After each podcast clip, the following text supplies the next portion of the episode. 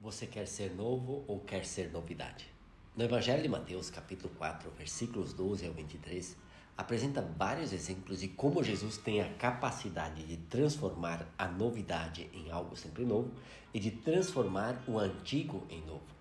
Na época de Jesus, por exemplo, eram os discípulos que escolhiam os seus mestres. Mas já com Jesus, é ele quem escolhe os seus discípulos. É uma novidade que chamou a atenção de todos, mas ele fez desta novidade algo novo e inovador para os discípulos daquele então e para os discípulos ao longo dos dois milênios de cristianismo, e é algo novo ainda hoje, porque Jesus lhe convida: seja meu discípulo, seja minha discípula. Se fosse só novidade, já teria caído no esquecimento.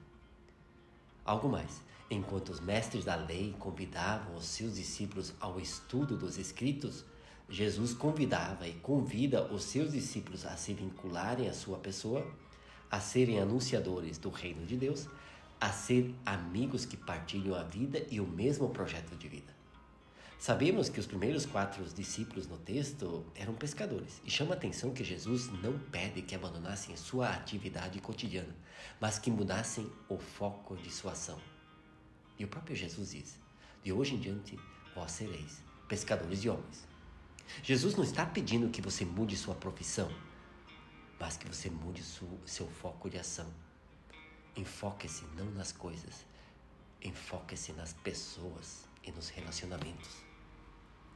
E os próprios discípulos chegaram à conclusão que, para atender ao chamado do Mestre Jesus, deveriam descobrir novas redes, novos barcos, novos métodos, novas prioridades, nova vida e aceitar os novos desafios e desbravar este novo mar que Jesus lhes apresentava. Você também dedica-se, como Jesus e seus discípulos, a inovar, a renovar, a transformar, a criar. E não tenha medo de arriscar, pois sem arriscar tudo que você possa vir a criar, será apenas novidade. Jesus não quer que você seja uma novidade. Ele quer que você seja novo. Jesus não quer ser uma novidade na sua vida. Ele quer te fazer novo. Por isso ele fala: convertei-vos. O novo nasce quando você permite que Deus entre na sua vida. O novo cresce à medida que você toma consciência de que Deus é alguém que quer fazer de você e de todos nós mais humanos e mais felizes. Não fique preso à novidade, seja alguém novo todos os dias por, por onde você for e com quem você se encontrar. A novidade termina no lixo, encerra-se no esquecimento, naquele limbo em que o desuso e o fado se encontram.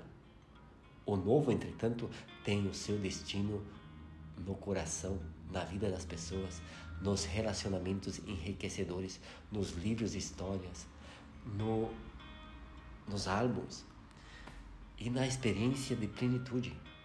A novidade passa como brinquedo como qualquer aparelho eletrônico que você compra.